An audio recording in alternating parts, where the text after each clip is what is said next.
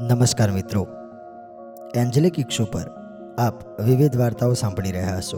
પ્રેરક પ્રસંગો પણ સાંભળ્યા હશે. આજનો પ્રસંગ છે, ક્રોધ અને શાંતિ.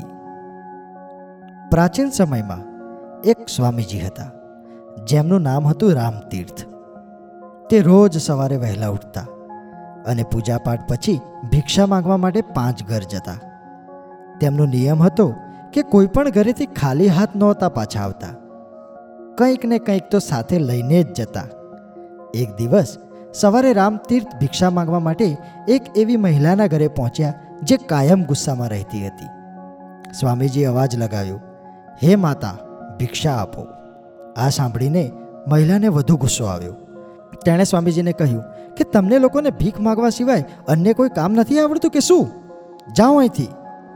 સ્વામીજીએ હસતા હસતા કહ્યું, માતા, હું કોઈ પણ ઘરેથી ખાલી હાથ નથી જતો.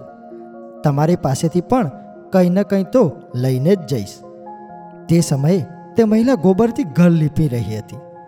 આ કામ માટે જે કપડાનો ઉપયોગ કરી રહી હતી, તે ગંદુ કપડું તેણે સ્વામીજીને આપી દીધું અને કહ્યું, આ લઈ જાઓ. આજે તમારા માટે આ જ છે મારી પાસે. સ્વામીજીએ આશીર્વાદ આપ્યો અને ત્યાંથી ગંદુ કપડું લઈને નદી કિનારે ગયા.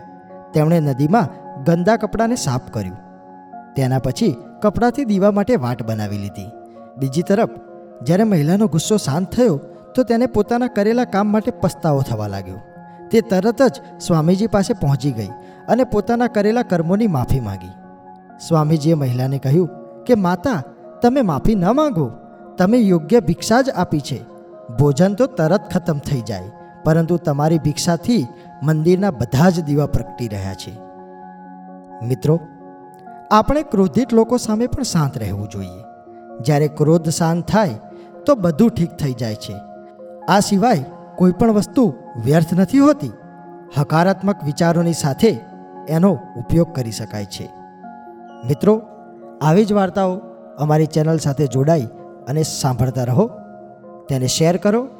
જય હિન્દ, જય ભારત